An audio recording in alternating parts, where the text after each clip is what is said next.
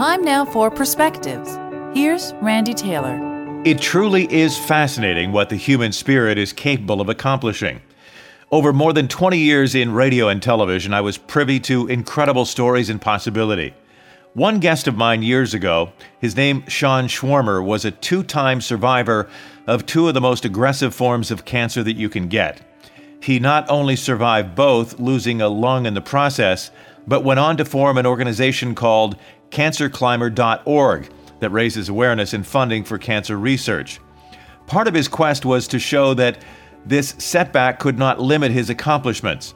Over the years, he's climbed every one of the highest mountain peaks in the world, including that little hill called Everest.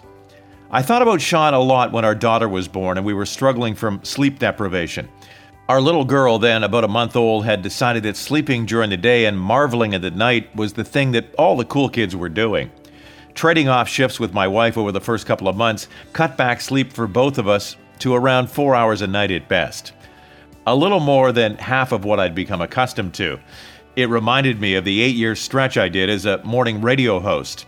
It's an interesting feeling to realize just what you're capable of accomplishing when provided with the right reason. My family needed me so I could get by on four hours sleep. Sean climbed mountains because it gave him purpose and drive in life. Mother Teresa labored in the slums of Calcutta to do the work that she believed she was put there to do. Here's what all this means, I guess. If you're wondering just what you're capable of doing, go inside and find the reason. A reason so burning and so driving that you just can't wait to get up every morning and shake the world. Most don't lack the capacity to accomplish, they just need the reason.